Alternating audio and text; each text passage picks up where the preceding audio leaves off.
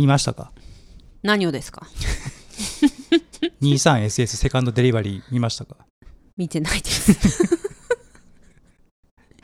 見てないですか？まず、セカンドデリバリーって聞いてさ、はい。わかる人いるの？もういや、いやの、SS もわかんないじゃん。に ?SS ってもう、スプリングサマーしかなくね。でそんなこと言ってんのあんただけだよ。そうっすか。まあ、えっと、今回はこんな感じで、ファッションの話をしてみたいなと思います。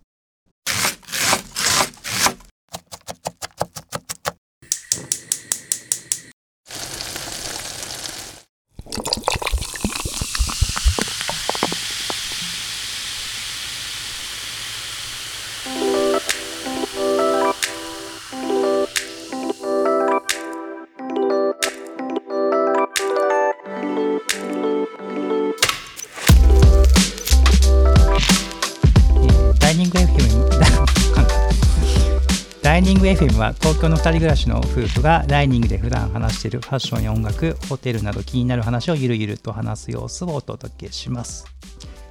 はい、えー今回はファッションの話をしてみたいと思います。でちょっと事前にちょっと今日話したい話してみたいなと思ってることをメモってるんですけど、えっと割と膨らみそうな感じなので、えっと何回か分けて話すことになるかもしれないですけど、えーファッションの話。で、えー今回は、えっとコモデ・ギャルソンの話をしてみたいなと思います。で、コモデ・ギャルソンってまあ、それなりに知られてるブランドなのかなっていうふうに思うんですけど、まあ僕が結構好きなブランドで、えーっと、20年ぐらい前ですかね、に、えーっと、割と気になり始めて、で、ちょこちょこ洋服買ったりしてたんですけど、ここ最近は、大体僕が買ってる洋服は、ギャルソンがほぼメインになってきてるかなって感じルソン。そうですね、ねコムデ・ギャルソンの洋服が好きかなって感じになってますと。で、まあ、その、コムデ・ギャルソンね、なんかこう、聞いたことある人も聞いたことない人もいるかもしれないけど、まあ、なんか世間的には結構、まあ、ちょっと派手な、うんちょっと変わったうん風貌の洋服っていうものが、あー結構イメージとして持たれることが多いかなっていうふうに思うんですけど、まあ、そのデザインも僕好きなんですけど、うんあのデザイナーの川久保玲さんうん。御年もう80歳を超えてる感じかなと思うんですけどね。いつだっけ？あの、うん青山歩いてる時にさ、うんうん、ちょっと見かけたよね。そうあの確証はないんだけどまあ多分あれ川久保さんだったんだろうなっていう方がね 青山のあのショップの近くうん歩いてらっしゃいましたよね。うん。あのよく写真で見るようなあの黒髪のちょっとおかっぱみたいな形そうそうそうそう。で、黒だったよね。そうそう着てた服もね。かね、うんあれ上なんか多分ライダースのジャケットとかだったんじゃないかな、うんなんかねカッポして歩いてるうん。ちょっとお年を召したなんか あんな格好でさ、カッポできるさ、あの年代の人いないじゃん。そうそうそう、うんちょっとあれ表現悪いかもしれないけどなんかかっこいいおばあちゃんいるなって思ってみたら あれあれもうよく考えたら川久保さんなんじゃないかなって後からねパッと振り返ったらそうだね。めちゃめちゃ背筋シャンとししてたよね、いや、なんかね、すごい、あの、本当にかっこよかったよね。かっこよかったよねうん。うん、多分あれ川久保さんだったんだろうなと思うんですけどね。であの何川久保さんの何が好きなのかっていうところなんですけど、まあ、なんか2つぐらい僕は気にな気になってるというかあのポイントがあって、まあ、1つは反骨精う神ん。みたいなところと、まあ、もう一回なんかビジネス面みたいなところが、うんうんまあ、すごい、えーっと興味関心が高いところですと。うん。うんでなんか反骨精神って何かっていったところなんですけどえーっとですねまあ結構いろんな川久保さんエピソードがあるんですけど、まあ、割と僕の好きなあの川久保さんの言葉としてなんかあの2005年うん。頃にえーっとまあ、当時なんか壊れた花嫁っていうこう、テーマのコレクションを発表したそうででその時になんかこうなんかレースとかフリルとかふんだんに使ったような服を、まあ、発表して、まあ、結構その業界で絶賛されたみたいなんですね、あすごい素晴らしいね。でこれに対して川久保さんはまあイライラしたらしくて。そうね、ちょっとさ、なんかその、人に褒められたりとか、なんかその認められたりとか、うん。あの自分の考えてることを容易に理解されることがすごく嫌いそうなんだよ嫌ね。いみたいですね、うん。なんかその時話された言葉として、まあ、そんなに分かりやすいものを作ってしまったかと不安になりますと あなるほどそうくるんだっていう感じだよね これって。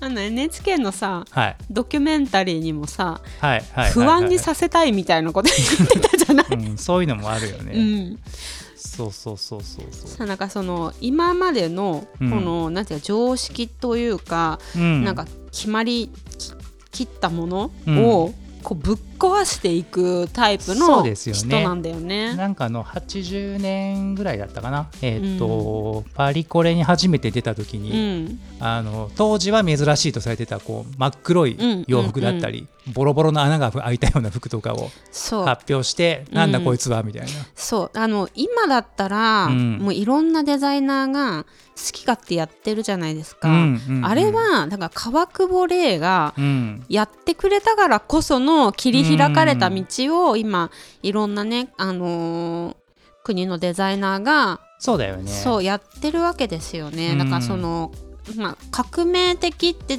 さすごいさ言われてたじゃない、なんか、海外の人とかはでも、革命家なんですよね。うん、まあ結構ねその、うん。常識みたいなものをぶっ壊していったすっていうところは、まあ、あるのかなと、うん、でねなんかすごいそのぶっ壊すとか言ってるとなんか激しめな性格してるのかなって思うじゃないですか。うんうんうん。全然静かなんですよ。そうだよね。ので内に秘めたなんか炎みたいなのはなんかすごいあるんだなっていうのはそうですね。そうすごい思っうん。たし、あのーこの方デザインうん。してないじゃないですか。あの 何かっていうと NHK スペシャル。これあのーまあ実際 YouTube にこうちょっとね悪い形でアップロードされているものもあるんですけどまあちょっとなんかあんまりよろしくない アップロードなんでこう URL とかもねちょっと共有しづらいんですけどまあなんかなんとか興味ある人は探してみてほしいなって思うんですけど、まあそこでえ確か2000年2年か3年頃に NHK で放あのこう放送されてたものが乗っかってて、でそのコムデ・ギャルソンでどういうふうにこう洋服を作ってるかっていったところの、まあなんだろうその全体の流れみたいなのが、まあ、そのまとめられてる結構貴重な映像なのかなっていう思うんですけど、まあ、そこでその川久保さんがどういうふうに洋服をデザインしてるかっていうところもまあ出てますと。うんうん、で、えーっとまあ、デザイナー川久保さんっていうふうにはなってるんだけど、まあ、結構特殊な洋服の作り方のプロセスになっそうあのてるんですよね。デザイン側一切ないと。ないですね。でうん。普通はパタンナーさんはデザイン画をもとにパターンを制作するんだけれどもそ,、れを一切していないと。うん。で あのなんか哲学的な言葉をうん。パタンナーに与えて、パタンナーがそれを形にするっていうそうですね。だからさっき言うところ壊れた花嫁みたいなワードだけが 残降ってきて、それをパタンナーたちが、まあ、夜な夜なずっといろんな形を模索しながら作っていくみたいな形ですね、これは。そうだからなんかすごいその普通のブランドがやってるようなその、うん制作のスタイルではないんですよね。ないよね。うんで、それもあの NHK スペシャルに出てたんだけど、えっ、と、記事もまずないんだよね。そうだからパタンナーさん何してるかっていうと真っ白の布でまずその形を先に作ってんだよね。そうそうそう。そうねあのすごいギリギリになってからそう今回の今回はこの記事でい くんでっていうのが急に出てきててえー、これどうやって使うのこの記事みたいなのを、形が決まってるわけじゃない、その時って、まあこれでいこうみたいなのが、だからそれをまああのー各なんていうの記事担当とかその担当者がいますからそういう人たちと相談しながらあのー作り上げていくっていう感じにはなってたよね。でまあそうしてるのも、うん。まあ、その記事を最初に見せちゃうと、まあ、それに引っ張られて、うん。まあ、ものづくりしてしまってそれだと本当にいいものはできないっていう、まあうん。哲学、哲学というフレーズがいいのかどうなのかっていうところはあるけど、まあ、そういったまあちょっとある種の縛りうん。みたいなものをあえて入れることで、うん。えーまあ、やっていると。だからなんか毎回さ唯一無二みたいな感じのものが作り上げられてるっていうのはやっぱりそういう作り方してるから、うん。あのまあ、他のブランドにも引っ張られないし、うん。あのコムデ・ギャルソン独特の,、うん。あの美しさだったりとかかっこよさだったりとかっていうものにつながっているのかなっていう。なんかそうね。なんかちょっとした納得感はあったよねあれ見た時に。そう。だからまあデザイナーっていうか、まあ、その方向性をこう決める、うん。まあ、クリエイティブディレクターみたいな感じの表現の方がまあ世間的には、まあ、マッチしてるかもしれないかなっていうところと、まあ、あとはそのやっぱりパタンナーのなんかレベルというかスキルがやっぱすごく求められるそうそうブランドだなっていうのはあれの映像を見てやっぱすごく思うから、デザイン画がないからね。そうそうそう。だからパタンナー出身でまあ独立したうん、あのところってあの方々って結構多いかなと思っていて。あれ確堺かそうと堺の阿部千歳さんとかのカラーの、まあ、カラーの阿部さんもうん確かそうだったし、まあパタまあ、他にもいくつかあったと思うんですけど、まあ、ギャルソンのパタンナー出身の方のブランドっていうのは結構多いっていうのは、まあ、その辺で鍛えられたうんところっていうのはあるのかなって感じはうんありますよね、これは。はい。で、まあ、ちょっと脱線しちゃったんですけど、まあ、そんな形で、まあ、反骨精神から来る、えーところと、まあ、そのうんクリエイティブみたいなところですよね。で、あと、まあ、もう一個、まあ、僕は川久保さんがすごい興味あるってところが、まあ、そんなこう、なんでしょう、こうクリエイティブ魂がうん。めちゃめちゃガチガチにありつつも、まあ、ちゃんとビジネスとして。成立させないと意味がないっていったところうんのきもあの心意気というか、うん。そこが強くは持ってるっていうのが、まあ、面白いなと思っててでこれもなんか川久保さんの言葉であるんですけど、まあ、ファッションデザイナーはアーティストではありませんと、うん。まあ、ファッションはクリエーションではあるけれども常にビジネスと関係がある。一口で言え一口で言えば、まあ、自分にとってファッションはビジネス。もちろんアーティストも作品を売らないといけないですが私の仕事は新しいものを作ってビジネスに載せることですと、まあ、いう言葉も、えー話してますと。うん。まあ、なのでさっき言ったような服作りって基本的にはそのコレクション向けうん。その年に2回うん。ある、えっと春夏と秋冬向けの、まあ、コレクションに出すような洋服とかっていうものは、まあ、そういう感じのコンセプトガチガチに決めてでなんかもうギリギリの限界を攻めるような ものづくりをしつつもまあそれって本当にもうなんか作品みたいななんかちょっとアートに近いような洋服とかもやっぱうん。まあ、現実問題は少なくないので、うん。まあ、ちゃんと売れる世の中に売れる服っていうものをまあ作ってるっていうのを、まあ、結構特筆すべきかなと。うん。で多分世間で有名なのはあのプレイ、うん。プレイコムネギャルソンっていうのはハートのうん。マーク、であれとかってもう最たるものでなんかもうロゴだけ載せるロゴというかあの ねハートだけ載せるとか。ーボーダーにそのロゴとかね。ロゴとかロゴだけ大きく大きくするとか T シャツにプリントハートをするとか上下ひっくり返してみるとか。まあせいぜいそれぐらいで。でもあれはもう意図的にやっててなんかデザインしないデザインっていうのをやってみるみたいなのが、えーまあ、結構コンセプトになってるみたいですね。でもあのー中国とかあっちの方の人はあれ大好きだよねやっぱね。あの買い付けっていう表現がいいのかちょっと分かんないけど やっぱあのプレイのコーナーは中国の方とかすごい多いよね、そうだからあのコロナ禍の時ってうん、閑散としてたじゃないあそこのプレイのコーナーって。だけどあのーやっぱりインバウンド戻ってきた時のそうんうん。のプレイのあのコーナーの盛り上がり方今はもすごいすごいよね。なんかやっぱりその日本人が求めてるものではないかもしれないけれども世界に展開した時にもやっぱり、あのー強い支持をまあ、分かりやすい。こうアイコンになってるっていうところあるし、まあ、日本のとこ日本でもやっぱすごくあの流行ってはいると思います、うん。まあ、僕自身も持ってはいるんですけど、でもちょっとその熱のさうん、この温度がちょっと違うよね。あー。まあね、まあ、ただまあうん。入門編というか、うん。ギャルソンちょっと最初に買ってみようかなって思う人にとっては、まあ、分かりやすいアイコニックうなん。洋服としては、まあまあさまあ、成功はしてるんじゃないのかなというふうに思いますね。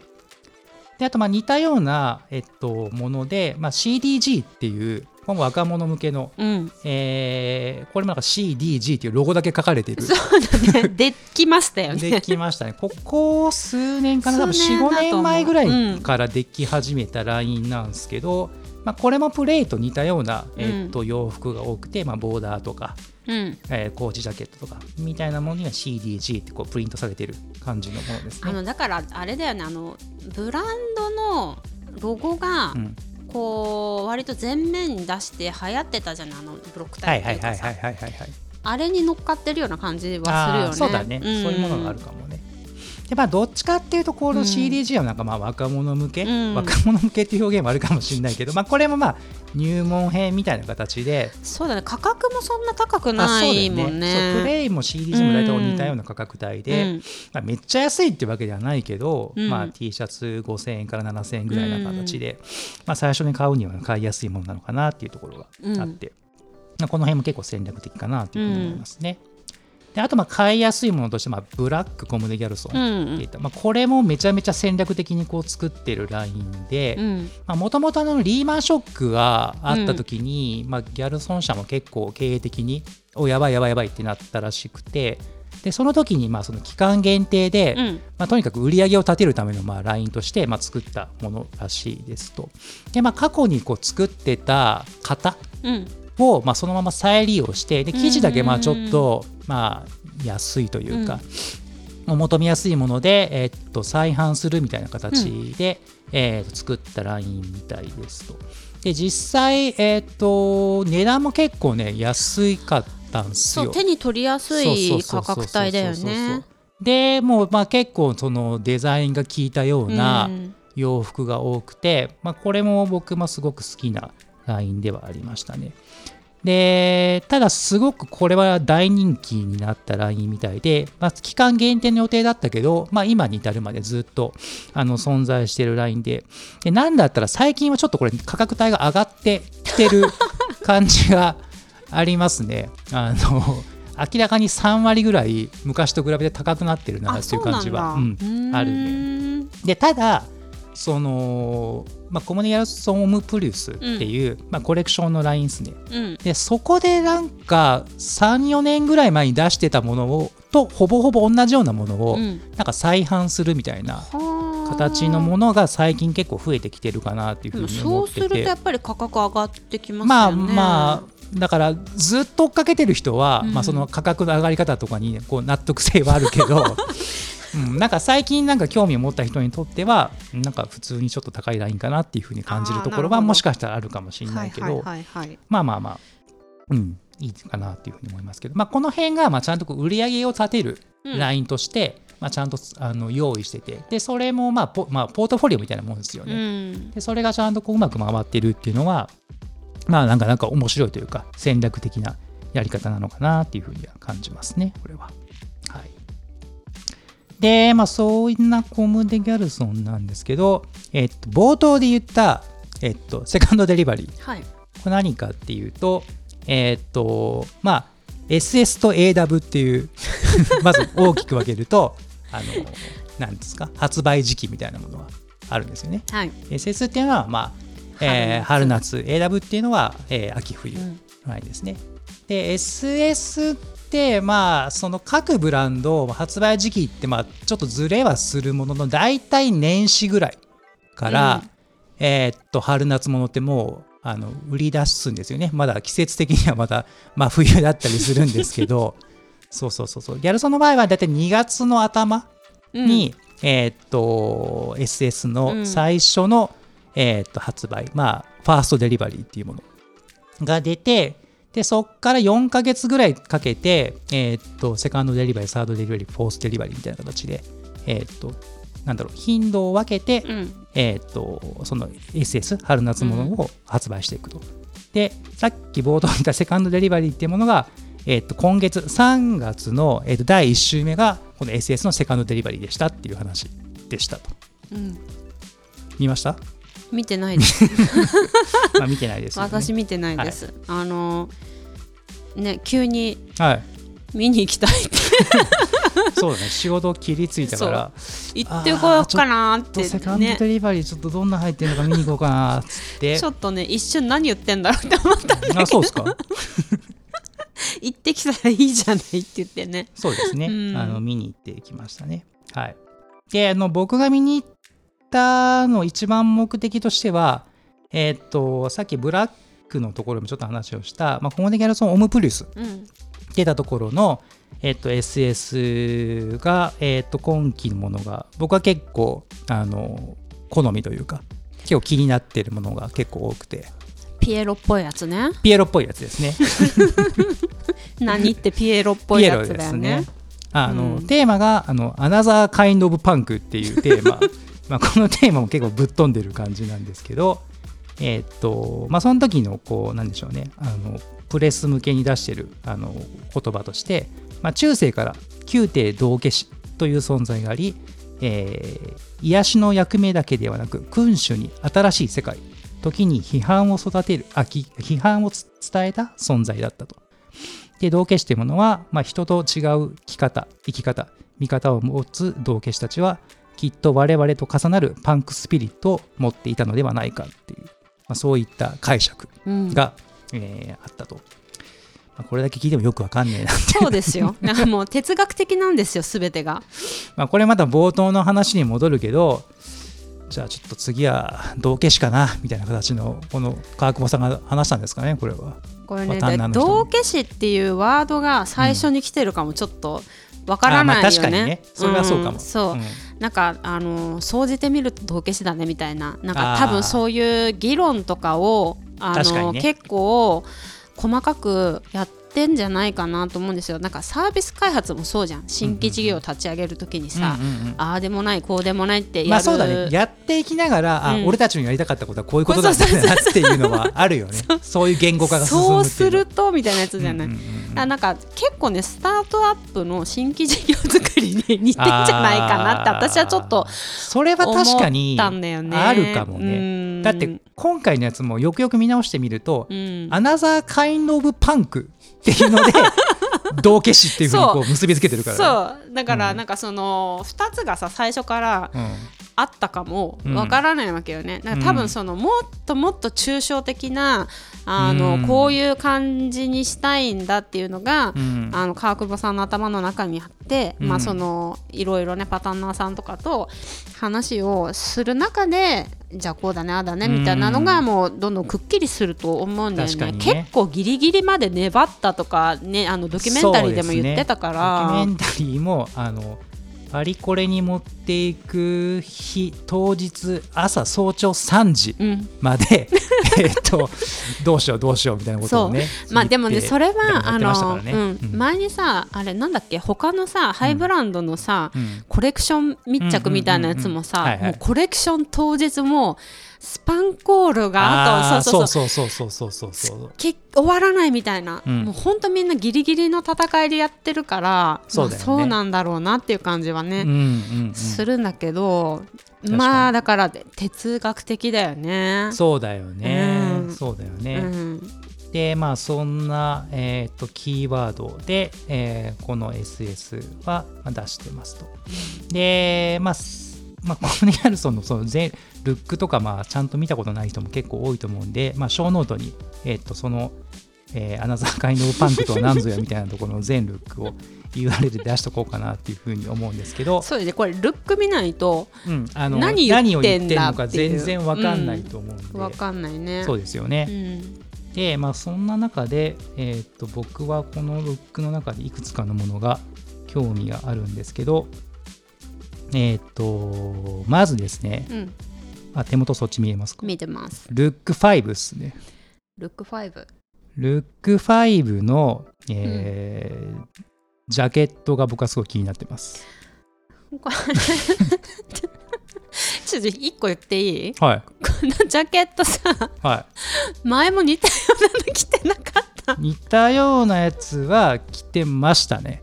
着てましたけど、えーっとまああれブラックのジャケットだったんですけどあのまあちょっと生地感がちょっと違うなって言ったところと あれはなんかねこの白いなんていうのパイピングっていうんだっはいはいはいはいけはがあのあるようなジャケットで、うんちょっと違うなっていう感じがい、まあ、パイピングはないにしてもさ、はい。この芝感とさ、はい。はい生地も違うの？これ似たような感じに見えて多分るんだけど。厚みは違いますねあそうなんだ。あのこれあのーギャルソンがよく使う生地なんですよ。あのポリエステル、まあうん。なぜかギャルソン界隈では通称エステルっていう風に訳す仕方が多いんですけど このエステルの、えっと、使ったジャケットとかパンツが、まあ、すごく着やすいんですよまず。だからすごい人気なんだよね。そうなんですよ。そうなんですよ。でこれさでもさ、あのそのコムデギャルソンの中にもさいくつかブランドあるじゃなラインいがありますね。ラインあるじゃない？はい。はいどこでも出てくんじゃん？と思うじゃないですか。いやだってさ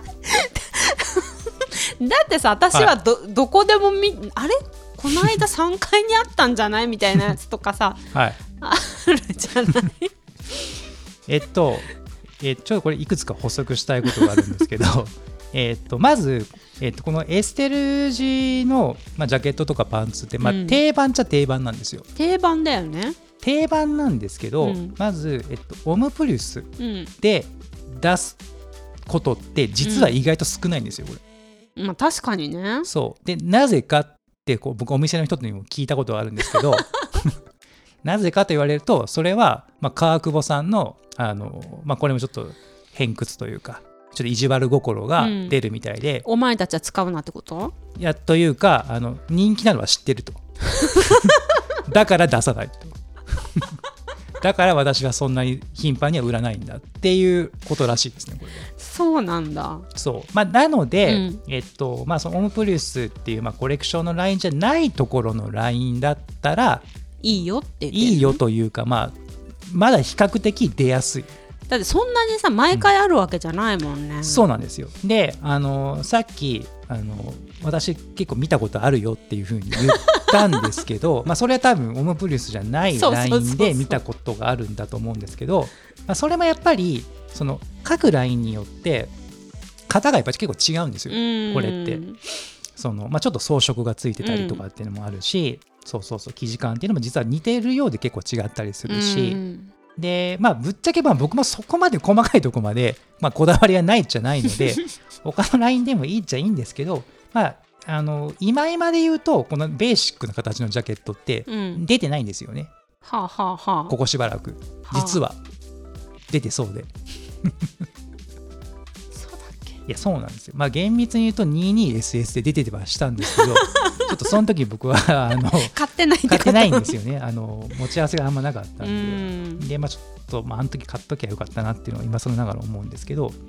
まあでも22とかだとさ、はい。あの他のジャケットとか買ってたもんね。まあそうですね。そうだよね。そうですね。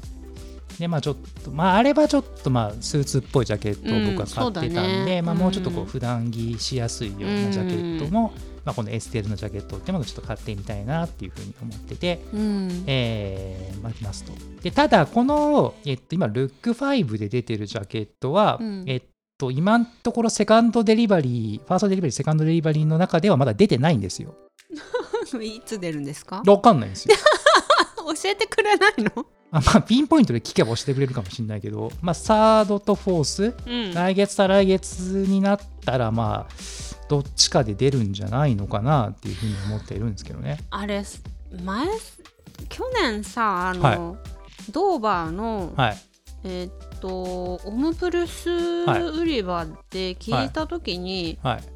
春ぐらいっつってなかった？あそうそうなんですよだから僕はあの言葉を信じて信じてこの1年間待ってたんですよ でそう 23SS をずっと待ち続けてファーストセカンドの、あのーデリバリー初日にわざわざ青山店まで行ってるんですけど、ままだ出てないんで、これでもさはい、すぐ売れそうだよね。いやこれあのすごく売れると思いますよ。ば一番ベーシックな形なんで。そうそうそうあれサイズすぐなくなりそうな気がするな。そうなんですよ。22SS で似たようなやつが出た時は僕うん。欲しかったけど、まあ、サイズがなくて断念したんですよね。だから次出る時は、まあ、買いたいなと思ってるって感じですね。でちなみに余談ですけどこれルック7ルック7うん。ルック7も結構似たようなジャケットになってるんですけどうん。こう後ろがなんかファスナーがついててふわーっとこそうだね。これさちょっとでもさルック5も私ね、う そうなんですよ。ちょっとね気になってるんですけどあのワイうん。入ってんじゃないかないやそうそれがちょっと気になっててさ なんかずっと今までこうベーシックな形って言っておきたんですけど、あのー後ろがねどうなってるのか分かんないんですよねこれ。私ちょっと今はい。拡大して見てますけど、はあのー裾の方って言ったらいいのかな？いうん。縫い目が見えるのでおそらくこれワイヤー入ってると思いいますね。ちょっとねそれはあるかもしれないんだよね。うん。まあ今季その全体的にそうワイヤーワイヤーが入ってこうファーっとこうふなんですかこう膨れ上がるようなそうそうそうそうシルエットが出がちなので、まあ、もしかしたらちょっとベーシックと思いきやベーシックじゃない形かもしれうん、ベーないですね。シックじゃない可能性は非常に高いと思うね。まあ、そうなったらまあちょっと次また何年後に出るのかわからないものをひたすら待ち続けるという苦行をする可能性はうんなきにしもあらず。そう多分ねこの裾のこのところにうんワイヤーが、えっ、とこう横から後ろに向けてだけ入れられてると思うんですよ。で、うん。ちょっとねそうだね。そんなに膨らみはしないけど、そう。ん、膨らみはおそらく出ちゃうんじゃないかういやなー。そうどうなんのかなっていうのが気になりますねこれは。うん。まああのちょっとまあ実物見ないとわかんないんでそうだすけどね。次のデリバリーを、そうですね次は4月の1週目になると思うんで、うん、まあ、またちょっと仕事終わったらすぐパッと 行こうかなっていうふうに思いますね、これは。はい。あで、えっ、と、ちなみにまあ似たやつで言うと、えっ、と、ちょっと細かいのであんま説明はしょりますけど、オムドゥっていうラインがあるんですけど、えっと、そこでも、えっと、このエステルジのジャケットは、えーもう出てます、それは。あそうなんだ。出てるんですけどまたちょっと違う形でこのラペルのところに、なんか指輪みたいなリングがジャラジャラジャラジャラついてる形で、まあ、ちょっとオラついた感じの風になってるんでですも、よね。オムドゥはさ、はい一番さ、はいなんかあのビジネスシーンでも使いルがとされてます、ね。さはい。ラインじゃないですか。そうですね。オムドゥね、あのすごく僕実は好きなラインですね。そうあのドーバーでもいつねいつもね見に行くんだよね。はい。で、まあ、結構使い勝手のいいところなので、まあ、別になんかそこのジャケットを買ってもいいっちゃいいかなと思ってはいるんですけど、まあ、ちょっとこうジャラジャラしてる感じが気になってるのえで、もうそうしたらさ鉄をさ、はい。なんかでさ外しちゃえば？まあ、それももう考えてますね。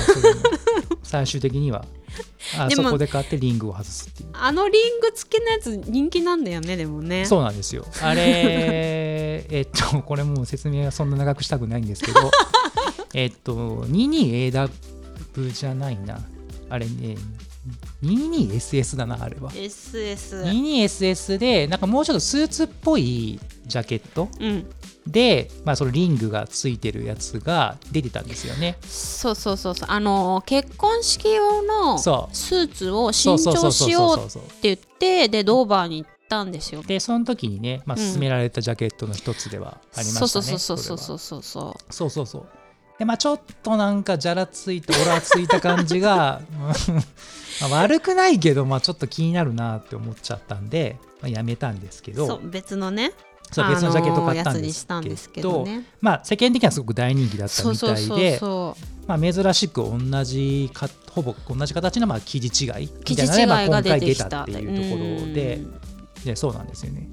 あれなんかえっ、と発売日に行ったんだよね、そう、確かそうおそらくうう。うその前に写真で売り場で写真で結構見せてもらって、うん、こういうの出る予定だからみたいな話でちょっとね、あのそこで一回検討してこっちがいいんじゃないかみたいな話をししてね。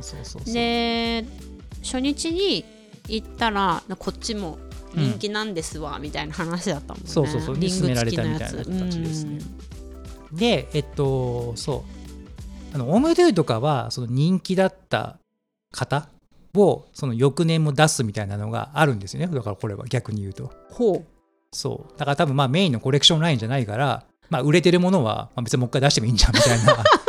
こっちは、こっちは売り上げ立てていいわみたいな形これだから CDG とかプレイとかのああそう同じような売り上げをまあちゃんと見込めるところはお同じようなやつも出していこうっていうマインドがまああるんじゃないのかなって僕は想像してるんですけどね。だからその辺はまあある意味こう川久保さんもまあ臨機応変というか。なんか差が激しいよね。差が激しいよね。だからその辺もまあ面白いっちゃ面白いところではありますよね。そうそうそうそうそう。でえっ、とまあちょっと、まあ、そういうなんかエステルのジャケットが気になりますっていうところの話なんですけど。えっ、とあと全然別で、まあ、ルック15とか16うんでこれえっ、とこれセカンドデリバリーで出てきたやつなんですよ。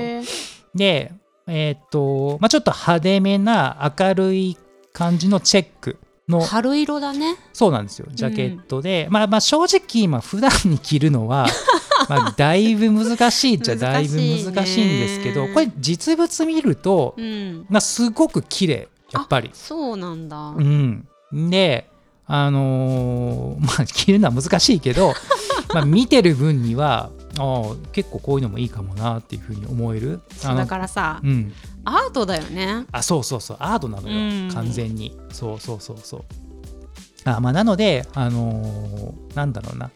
まあギャルソンちょっとこれ興味持つ人が出てきてもまあぶっちゃけ買わなくても、まあ、アートを見る感覚で、まあ青山のお店とか、まあ、見に行っても、まあ、それはそれで僕は別にいいんじゃないのかなっていうのはうん。思いますね。なんか洋服の可能性をが感じるというか、うんあこういうこともで洋服で表現できるんだみたいなものを知れるっていうのは、まあ、いいんじゃないのかなっていうふうに思いますね、これは。うん、であともう一個気になるのは、えー、とルック28ですね。28ルック28の、うんえーっとね、シャツです。ジャケットじゃなくて。わかりますか？ロングの。ねルック28のさはい。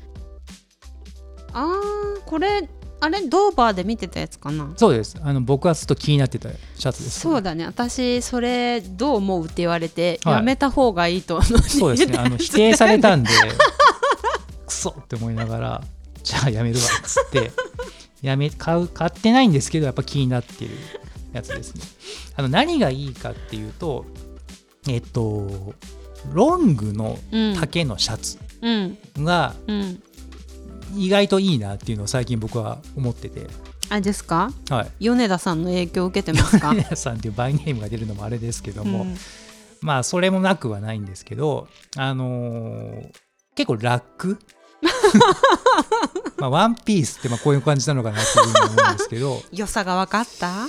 そうっすね。でなんかまあ1枚で着てても割と結構こういい感じにまとまる感じうんが、あの僕今こう黒の、うん。まあ、ブラックブラックコモデギャルソンの黒のロングシャツをたまに着ているんですけど、まあ、あれが結構しっくりくる感じが僕の中ではあって、まあ、ちょっとロングだけのシャツっていうのをちょっとうんいろいろ冒険してみたいなとうんいう気持ちがあって、まあ、その中の一つとしてこのルック28みたいなやつは、まあ、ちょっと面白いんじゃないのかなっていうところをまあ感じたうん。次第でございましたね、これは。なるほど。はいまあ、ただ、まあ、これ結構ね値段するんですよこれ。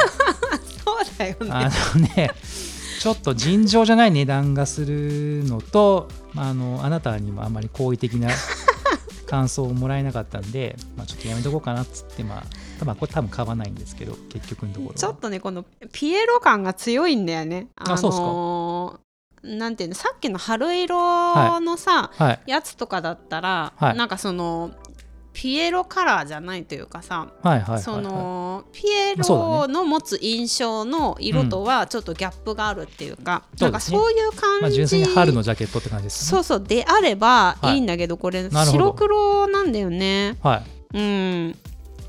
白黒とあとなんか赤黄色青みたいななんかカラフルなやつもなかったっけ？これ。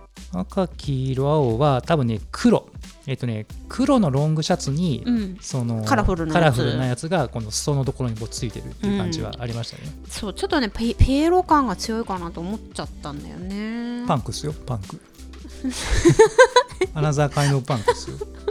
いやそうなんだけど。そういう話じゃないんだっけ？そういう話じゃなくてさ。なるほどね。そっか。そう。ちょっとピエロ感強いかなっていう感じはしうん。たわかりました。ねあれがなんかもう少しさはい。明るめの色だったらうん。よかったのかな？なるほど。うーん。まあっていう話はあるだろうなって思ったんで、えーこれはやめてえっと、別の白の普通のロングだけのシャツを、はい。えっと、サイズ取り寄せを今してもらってます。そうなんそうなんですね。はい、はい。してもらってますので、まあ、それだったらもうちょっとあのこれの半額ぐらいの値段だったんで、まあ、ちょっとそんな高いの？そのシャツ。はい。そうですね。あのこのルック28のシャツはうん6万8000円ぐらい確かしてた。と思いますね、すごい高かったんで。ですね。6万円ぐらいだったかな確か、うん。まあ、ちょっと、まあ、僕が取り寄せたやつはその半額以下の値段だったんであーなるほど。まだ全然うん。あの、まあ、お求めやすいとは言わないけど、うん。まだまだ許される値段帯かな 価格帯かなっていうふうに思ったんで。ちょっとそういう。とね6万はねホイホイちょっとまあそうですね。あもちろんそうですよ。い手は出しにくいよね。やそうです。なので、やめました。うん。あの見て楽しむだけで 収めてます デリバリー初日に見て楽しむぐらいで あの抑えてる安心してくださいそうだねはい。ですね。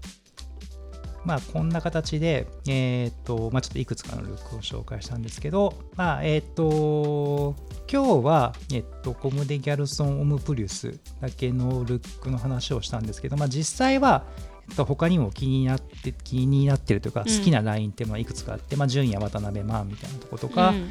えー、とコムデ・ギャルソンシャツとか、うん。まあ、さっきも言ったオムドゥとか、まあ、そういったところのラインは僕は好きなので、えー、と基本的には、えー、とデリバリー初日に全部見て、えー、となるほどなるほどこういうものねみたいなのを、まあ、確認してふむふむって言って、まあ、見て帰るっていうのをね、うん。あのや楽しんでるって感じですね。うん。はい、なので、えー、と引き続き、えーサード、フォースのデリバリーの日も楽しみたいなと思っております。はいはい。で、えーっと、っていうコムデ・ギャルソンの話だったんですけど、えーっとね、もうちょっとね、本当はね、話をしたいところが実は あって、で、何かっていうと、まあ、コムデ・ギャルソンって、その結構特別な感じかなと思ってて、あの、独立した企業なんですよね、コムデ・ギャルソンって。で、独立したって何かっていうと、大抵のその有名なブランドって結構そのグループ会社うん。みたいなところに属しているところがあって多分一番世界的に有名なのは、まあ、LVMH、まあ、ルイ・ヴィトンとかんジバンシーとか、ロエベとかが入ってる、まあえっと、ファッショングループであとはグッチとか、まあ、サンローランとかボッテガとか入っている、うんまあ、ケリンググループみたいな、うん。まあ、そんな形で、まあ、基本的にはそのなんでしょうねこう大きい資本が入った、うんあのグループに属してる、まあ、一ブランドみたいなうん。の方が多分世間的には、まあ、主流、そうだねにな今しかもね回収とかがね最近はうんうん、すごい進んでるよね。あのー傘下に他のブランドを入れるみたいな。動きも結構その激しく行われてる感じがして。ただそういうのすごく嫌いそ そうですね。でコムデ・ギャルソンはそういうふうにどっかのグループに属してるんじゃなくう、て、うん。まあその起業されてからもう多分30年40年ぐらいかな経ってるんだけどうんずっと独立した一企業としてうん。で川久保玲さんが、まあ、最初から社長として続けるっていう。まああのー本当に全体で見ると結構稀有なそう。そうそう存在そうそう。なんですよね。だからねこのグループ企業、まあ、うん LVMH とかう、ん。あのキリンググループとか、まああの多分この後のうん。あの話とかにも出てくると思うんですけど、デザイナーの交代っていうのは結よ。構激しく行われちゃうんですよ。でそのなんて言うんだろうそのブランドが単体で、うん。そのデザイナーを使い続けていくっていうのは構造的にすごく難しい感じにはなってきてるのでだから川久保さんのあの良さを続けるっていう風になったらうん。もう独立してないと正直無理。無理ようね、ん。無理よね。そうね。結構ねあの売り上げ上げてあの実力をもう見せつけたデザイナーでも,、うん。もう結構スパッと切ったりとかねしてくるから。そうこのグループにね属しているところだと、まあ、そういった話もあって。そうそうそうそう。でちょっとその辺を、うんもうまたちょっと我々もいろいろ興味あるところなので、はい。あのーああだこうだ勝手に話したいなと思うんですけど まあちょっとさすがに長くなってきたので。ちょっとねコムデ・ギャルソンはそうだね。ね話が長くなっちゃうよね。うんっていうことなので、まあ、ちょっと一旦切りたいなっていうふうに思うんですけど、まあ、またちょっと来週、はいあの違う角度の、まあ、こういうなんかグループに属してるブランドとか、うんまあ、そこでの、まあ、クリエイティブディレクターみたいなところのうん話を、まあ、我々なりにこんなふうに思ってるよみたいなことを話してみたいなと思います。はいはい。じゃあそんな感じかな。はいはい。えーこの番組が気に入ったって方は、アンカー、アップルポッドキャスト、グーグルポッドキャストなど各プラットフォームでぜひぜひ登録をお願いします。またご意見や感想も募集してますので、ハッシュタグダイニング FM や番組概要欄からリンクしている Google フォームから投稿をよろしくお願いします。はい。えー初のファッション会はいで、また好き勝手にいろいろ話しましたけど、はいはい。ちょっと内容が濃かったね。まあそうだね。あのー普段僕が会社とか友人に一切話さないようなところ。多分ね聞いてる人びっくりしちゃったかもしれないんですけどこういうのが好きなんですよね。ところで、まあ、こういう場でしか話す時がないので、うん。好き勝手に話しましたけどうん。次回も好き勝手に引き続き 熱量を上げて話してみたいなと思いますはいお付き合いいただければと思います、思います。はい、ではお疲れ様でした。お疲れ様でした